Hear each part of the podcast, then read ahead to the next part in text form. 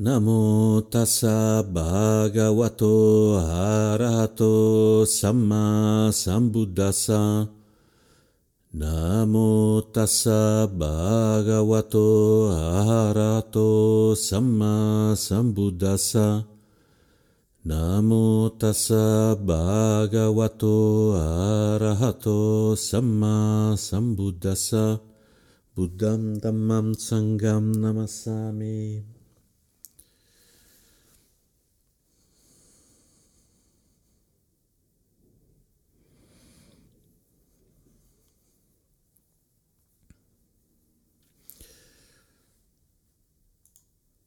Oggi volevo prendere spunto da,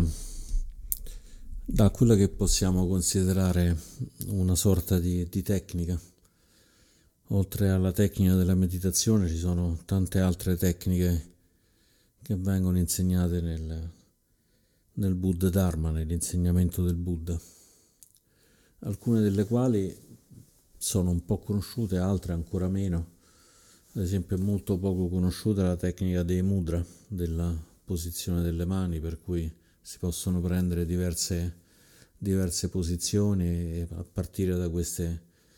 posizioni possiamo ritrovare degli stati. Ad esempio se osserviamo le statue del Buddha vediamo che una volta ha una posizione, ad esempio questa che vuol dire l'insegnamento, che il Buddha sta dando l'insegnamento, altre volte come ad esempio in questa, in questa statua il Buddha sta con una mano, con una mano alzata, che significa che sta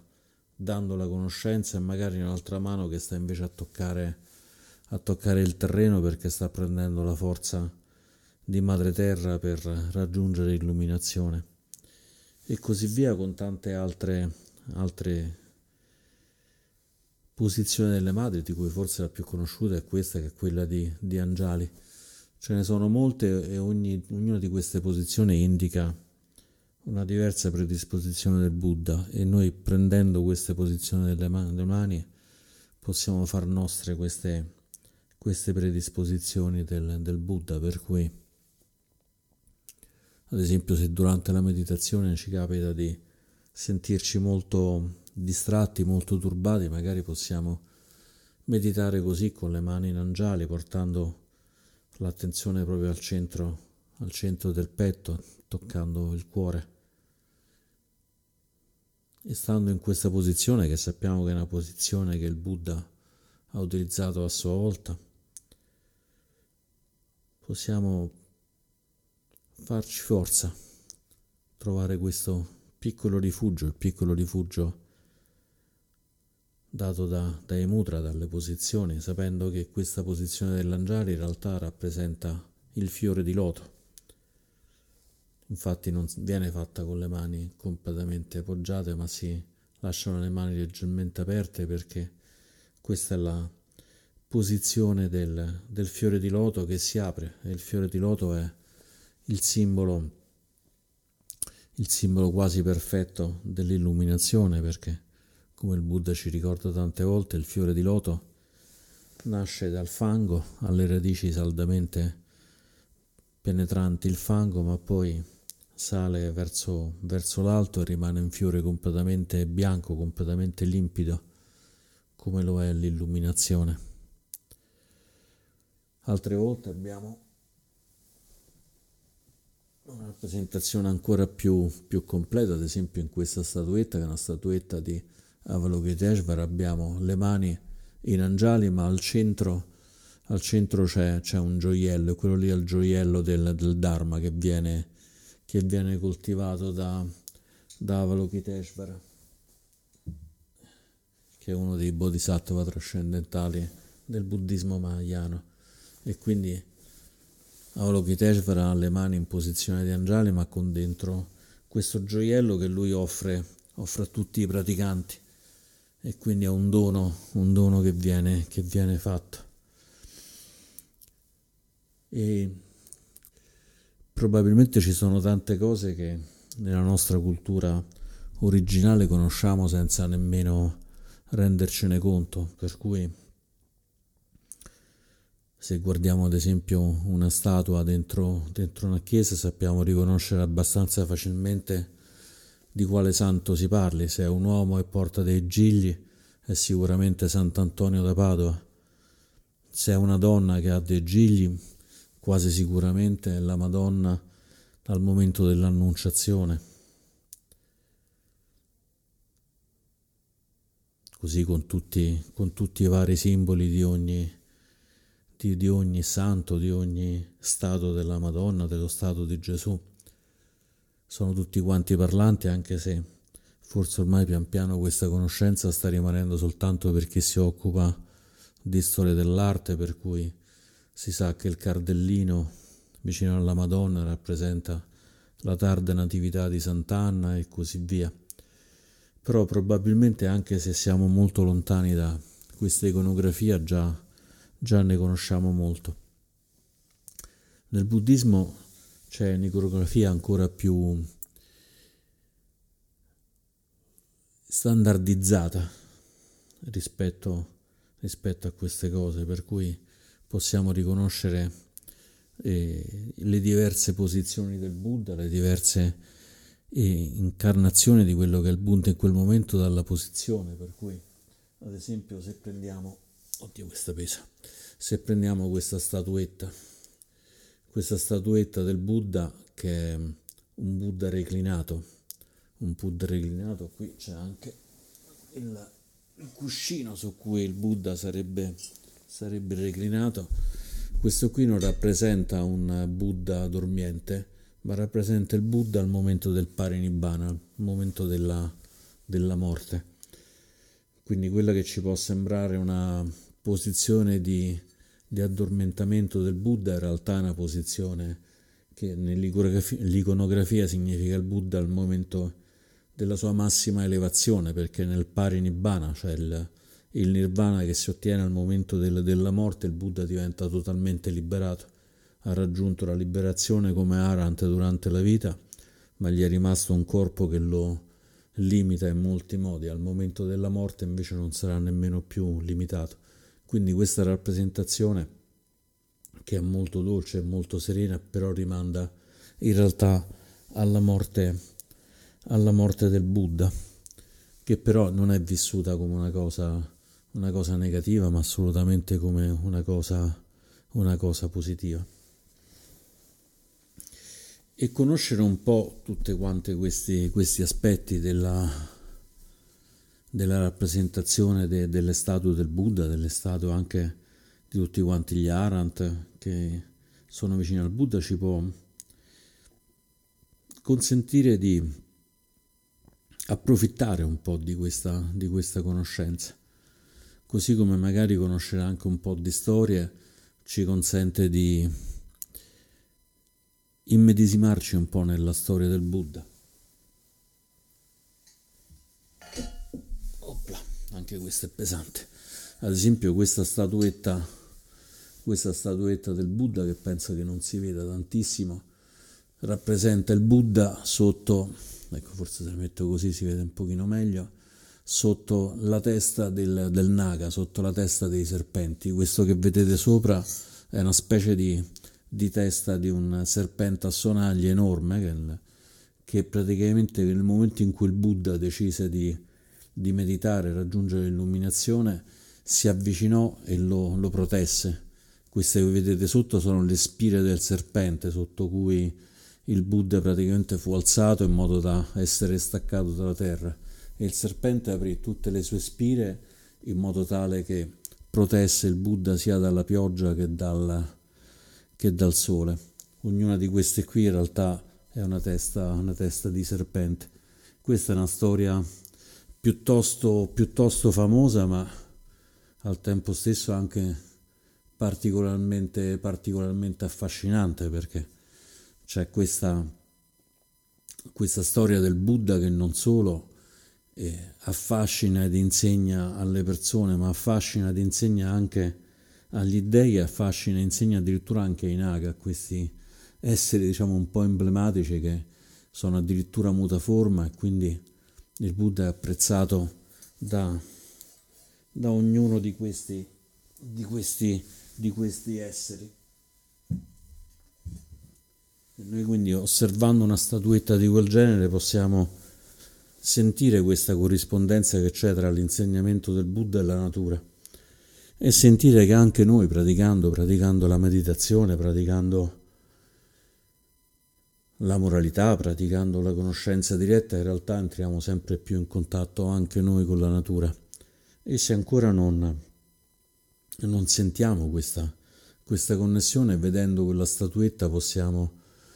invece sentire, sentire che il Buddha si trovava a suo agio addirittura anche con questi enormi serpenti a sonagli che andavano a proteggerlo dalla pioggia e quindi anche noi possiamo essere protetti dai serpenti a sonagli e da tutta la natura nel momento in cui diventiamo portatori della sperimentazione, portatori della voglia di essere più liberi, più, più naturali.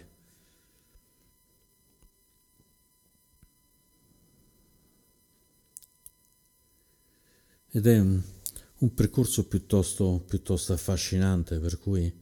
in realtà di simboli ce ne sono, ce ne sono infiniti e troviamo veramente simboli da, da un po' tutte le parti. Questo vale sia nel buddismo Theravada che nel buddismo Mahayana. Nel buddismo Mahayana vale ovviamente di più perché poi ci sono tutti i simboli un po' come i santi nel cristianesimo, cioè quella che è la figura che rappresenta Avalokiteshvara, quella che è la figura che rappresenta Tara e così via, quindi guardando le statuette possiamo riconoscere chi è l'uno, chi è l'altro. Ad esempio in questa statuetta possiamo riconoscere facilmente che questo che vediamo è Avalokiteshvara perché ha quattro mani, una delle mani porta una mala rappresentata quel simbolo dell'infinito che è la, quello della pratica e questo qui è il fiore, è il fiore che le, rappresenta il frutto della, della, pratica, mentre le altre due mani, come abbiamo visto prima, sono in angiali con dentro, con dentro questo, questo gioiello. E quindi in più dalla testa vediamo, anche se qui forse è difficile da vedere, vediamo emergere proprio sulla testa c'è un altro Buddha, cioè che è il Buddha Amitabha, che è il Buddha di cui Avalokiteshvara fa, fa parte e quindi riconoscendo questo sappiamo che questa assolutamente Avalokiteshvara non può essere un'altra rappresentazione. Così come sappiamo che se vediamo una statuetta di uno che sembra un Buddha ma una spada che, con cui fende e sembra molto, molto guerresco, quello lì è Manjushri con la spada che recite tutte le, le illusioni. Mentre ad esempio se prendiamo questa statuetta questa qui invece è la, la statuetta di Tara che è un bodhisattva femminile, in questo caso sappiamo che questa è Tara bianca perché ha questa posizione in cui da una parte offre la sua, la sua eh, conoscenza perché Tara è il bodhisattva della, della compassione e della conoscenza e con l'altra mano regala tutte quante le sue, le sue virtù a tutto il resto del mondo. Ad esempio, se questa posizione invece, anziché avere le gambe in questo modo, con la posizione del loto, una delle gambe fosse stata appoggiata su un tamburo davanti, sarebbe stata Tara Verde, perché Tara Verde, che è un'altra rappresentazione della stessa Bodhisattva Tara, sta in quella posizione perché è già pronta a scendere per aiutare, per aiutare tutti quanti addirittura sapendo che ci sono due fiori anziché uno, questo qui è un altro tipo particolare di tara bianca, che è una tara bianca di livello superiore, quindi poi si entra anche in dettagli incredibilmente, incredibilmente raffinati. Ma in realtà noi eravamo partiti perché io volevo parlare dei, dei, dei, dei mantra, che era un po' il tema, il tema di partenza, perché fra appunto le, i diversi aspetti che non sono essenziali chiaramente per praticare il Buddha Dharma, ma possono esserci de, di aiuto, oltre i mudra che sono le posizioni, oltre le simbologie delle statue del Buddha, le statue de, degli Arant, degli altri illuminati o le statue dei Bodhisattva, abbiamo anche la possibilità di utilizzare de, dei mantra. Qui i mantra sono molto diversi da una tradizione all'altra. Nella nostra tradizione, che è la tradizione Theravada della foresta, i mantra sono veramente ridotti, ridotti al minimo. In realtà ce ne sono di fatto utilizzati soltanto uno o tre a seconda di come lo vogliamo vedere. Il mantra più utilizzato è Buddha. Buddha che è il nominativo di Buddha, Buddha in realtà è il termine all'accusativo e chiaramente significa Buddha, illuminato. E questa è una pratica che possiamo fare durante la meditazione con respiro, per cui possiamo utilizzare questo mantra per guidarci nella respirazione, per cui possiamo inspirare dicendo Bud ed espirare dicendo Do. Buddho, Buddho, Buddho. E chiaramente questa pratica diventa tanto più forte quanto più, quanto più possiamo anche visualizzare il Buddha mentre che, che lo facciamo, sentirci in piena connessione con il Buddha. Per cui se vogliamo provare a fare questa pratica possiamo semplicemente mantenere l'attenzione su, sul respiro, possiamo anche provare a farla adesso. Inspirando penso Bud, espirando penso Do. Buddho, Buddho. E posso visualizzare, posso sentire, posso entrare in connessione con, con il Buddha stesso. Quindi sentire forte questa, questa connessione con la buddhità, sia il Buddha come persona, persona fisica che ha raggiunto l'illuminazione e poi il Parinibbana, sia anche il Buddha in quanto qualità di essere, di essere illuminato, in quanto Arahant perfetto, di illuminato perfetto. E quindi quando noi facciamo questo mantra, in realtà stiamo portando dentro di noi le qualità dell'illuminato. E questo specie per chi pratica da poco può essere un buon modo per mantenere, mantenere l'attenzione. Se manteniamo l'attenzione sul respiro è più facile addormentarsi. Le classiche situazioni in cui stiamo meditando e poi piano piano la testa puff, casca, casca giù. E talvolta casca giù, ma riusciamo a essere completamente coscienti e quindi va assolutamente bene, anche se poi magari ci farà un po' male il collo. Altre volte invece casca giù e rimaniamo semplicemente addormentati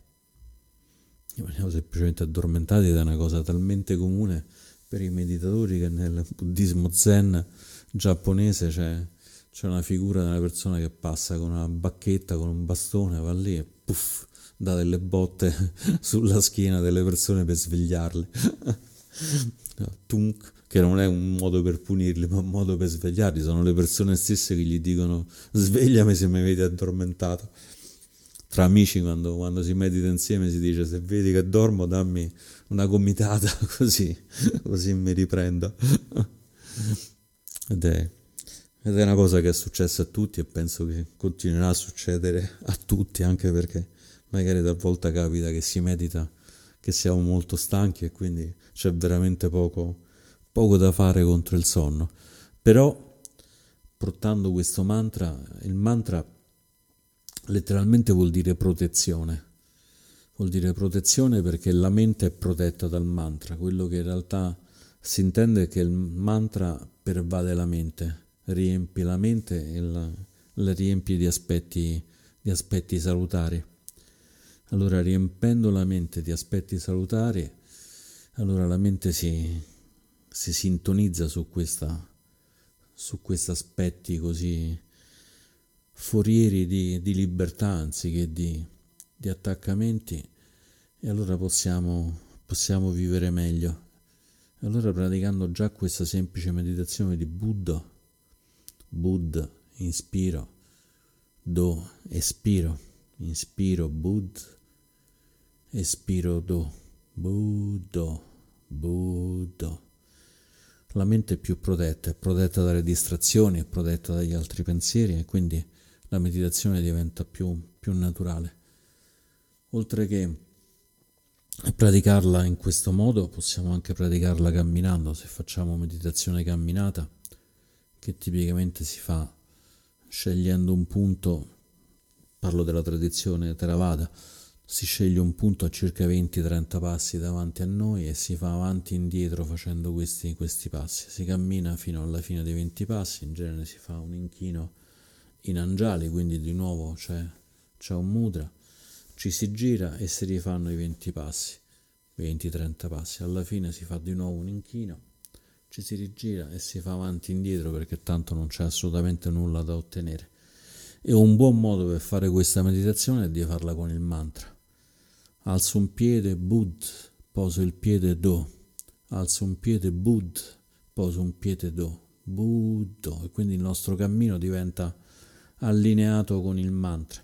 Possiamo allinearlo con il respiro, ma possiamo anche allinearlo con il mantra, o possiamo allinearlo con il respiro e il mantra contemporaneamente.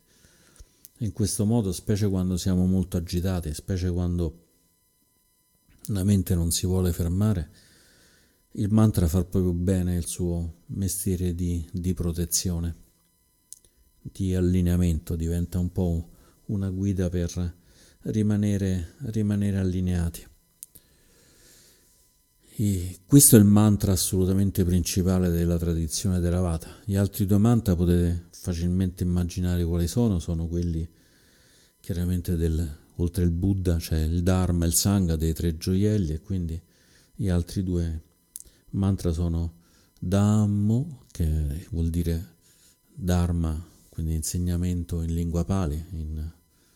nel nominativo, quindi Dhammo, e chiaramente Sango, che è la stessa cosa col Sangha, la comunità. Dhamma è l'insegnamento e Sangha è la comunità. E quindi possiamo anche in questo caso qui ispirare dicendo Dham, espirare dicendo Mo, Dhammo. Dhammo. E in questo caso sintonizziamo la mente sull'insegnamento del Buddha, sulla bellezza dell'insegnamento del Buddha e possiamo sentirci riempire dalla bellezza del, del Dharma. E possiamo fare la stessa cosa con il Sangha, con la comunità, mettendoci in connessione con tutti i praticanti, da, dai praticanti che hanno accompagnato il Buddha all'inizio, dai primi cinque monaci che l'hanno, che l'hanno seguito e che hanno ascoltato il primo sutta, quello della messa in moto della ruota del Dharma, fino a, ai praticanti che siamo noi stessi. E quindi in quel caso San Go, inspiriamo San, espiriamo Go, San Go.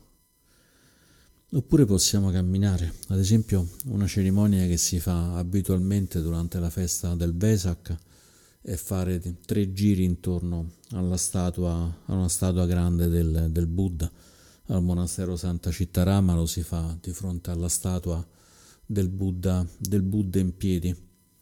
la statua del Buddha in piedi e, e si fa un primo giro in cui ogni passo si, si porta il mantra Buddo.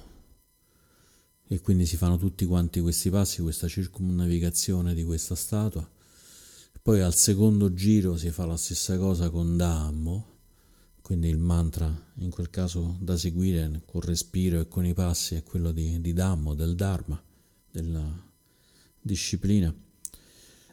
E il terzo giro è Sango. E questa può essere una pratica estremamente estremamente ricca, perché mettendo in sintonia respiro, corpo e movimento riusciamo a, a non farci portare via dai pensieri, a non farci portare via dai ragionamenti e riusciamo quindi a magari a toccare veramente il Buddha, il Dharma, il Sangha in quel particolare, in quel particolare momento. Sembrano pratiche molto semplici e per molti versi lo sono molto semplici, ma sono anche pratiche estremamente, estremamente profonde.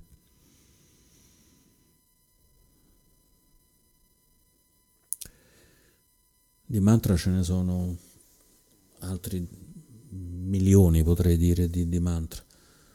Un mantra molto importante e molto semplice è quello di Om, che non è utilizzato molto nella tradizione Theravada, ma in molte altre tradizioni sì, non solo buddiste. C'è questo suono sacro per cui semplicemente recitando l'Om ci si può calmare e sintonizzare su, sullo stato di bodhicitta, sullo stato di mente illuminata, quindi semplicemente facendo Om, magari mantenendolo molto a lungo. Om, Om, Om, anche molto più a lungo di così. Om,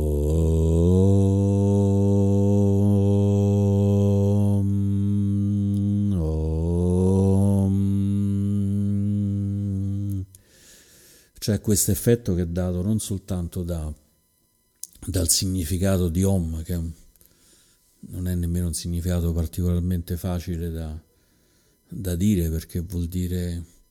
in un qualche modo una benedizione, l'illuminazione, uno stato primordiale tutto al tempo stesso, ma è proprio il suono che diventa parte, parte vibrante, vibrante di noi. Per cui se proviamo magari qualche minuto prima della meditazione a recitare questo semplice mantra, Om,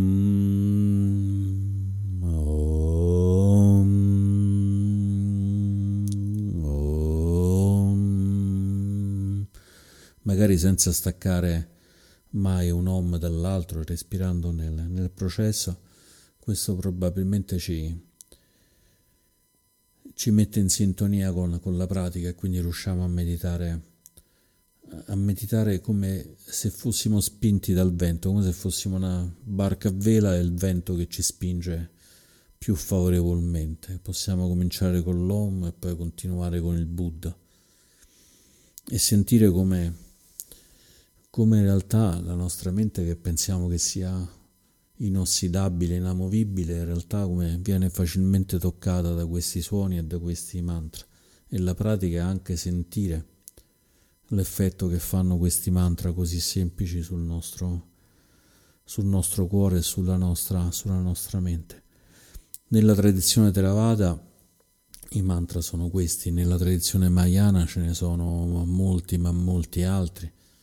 ad esempio c'è il mantra di Avalokiteshvara che viene descritto nel Sutta del cuore che è Gate Gate Paragate Parasangate Bodhisvaha che vuol dire andato andato completamente andato andato al di là illuminazione e viva. E spesso si premette un om quindi si fa Om Gate Gate Paragate Parasangate Bodhisvaha Gate Gate Paragate Parasangate Bodhisvaha Gate Gate Paragate Parasangate Bodhisvaha.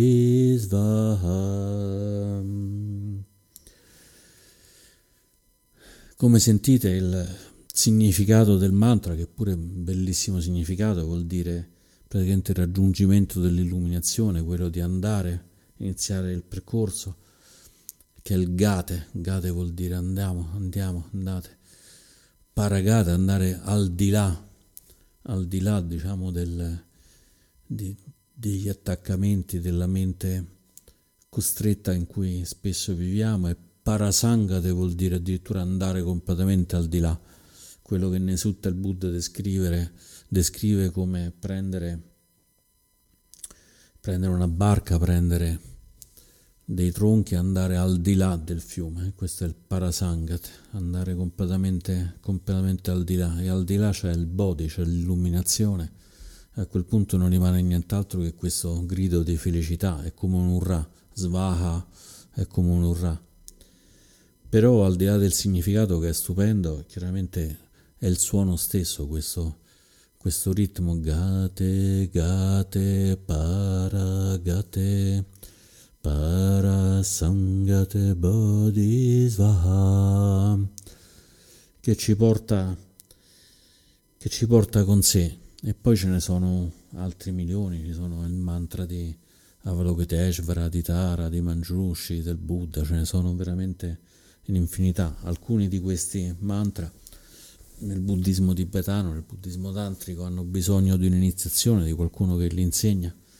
altri sono molto più, più semplici, li possiamo fare comunque, ad esempio l'altro mantra di Avalokiteshvara, quello forse più noto che è Om Mani Padme Hum, Om Mani Padme Hum, Om Mani Padme Hum, Om Mani Padme Hum. Anche in questo caso c'è l'Om iniziale e poi vuol dire il gioiello nel loto. Il gioiello nel loto che non è nient'altro che l'illuminazione che troviamo,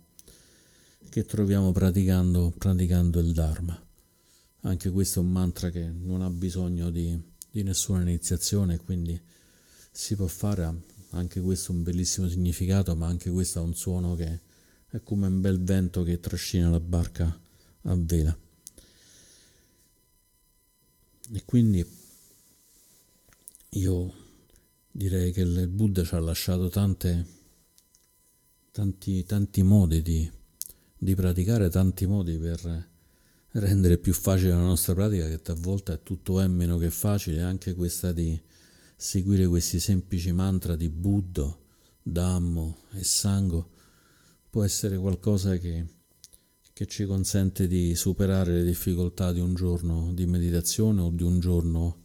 nella vita, facendoci toccare non solo con mano, ma facendoci toccare col cuore la bellezza dei tre gioielli, del Buddha, del Dharma e del Sangha, del, la bellezza dell'illuminato, la bellezza del suo insegnamento e la bellezza della comunità dei suoi praticanti. E inchinandomi con devozione ai tre gioielli di Buddha, Dhamma e Sangha, auspico che questa,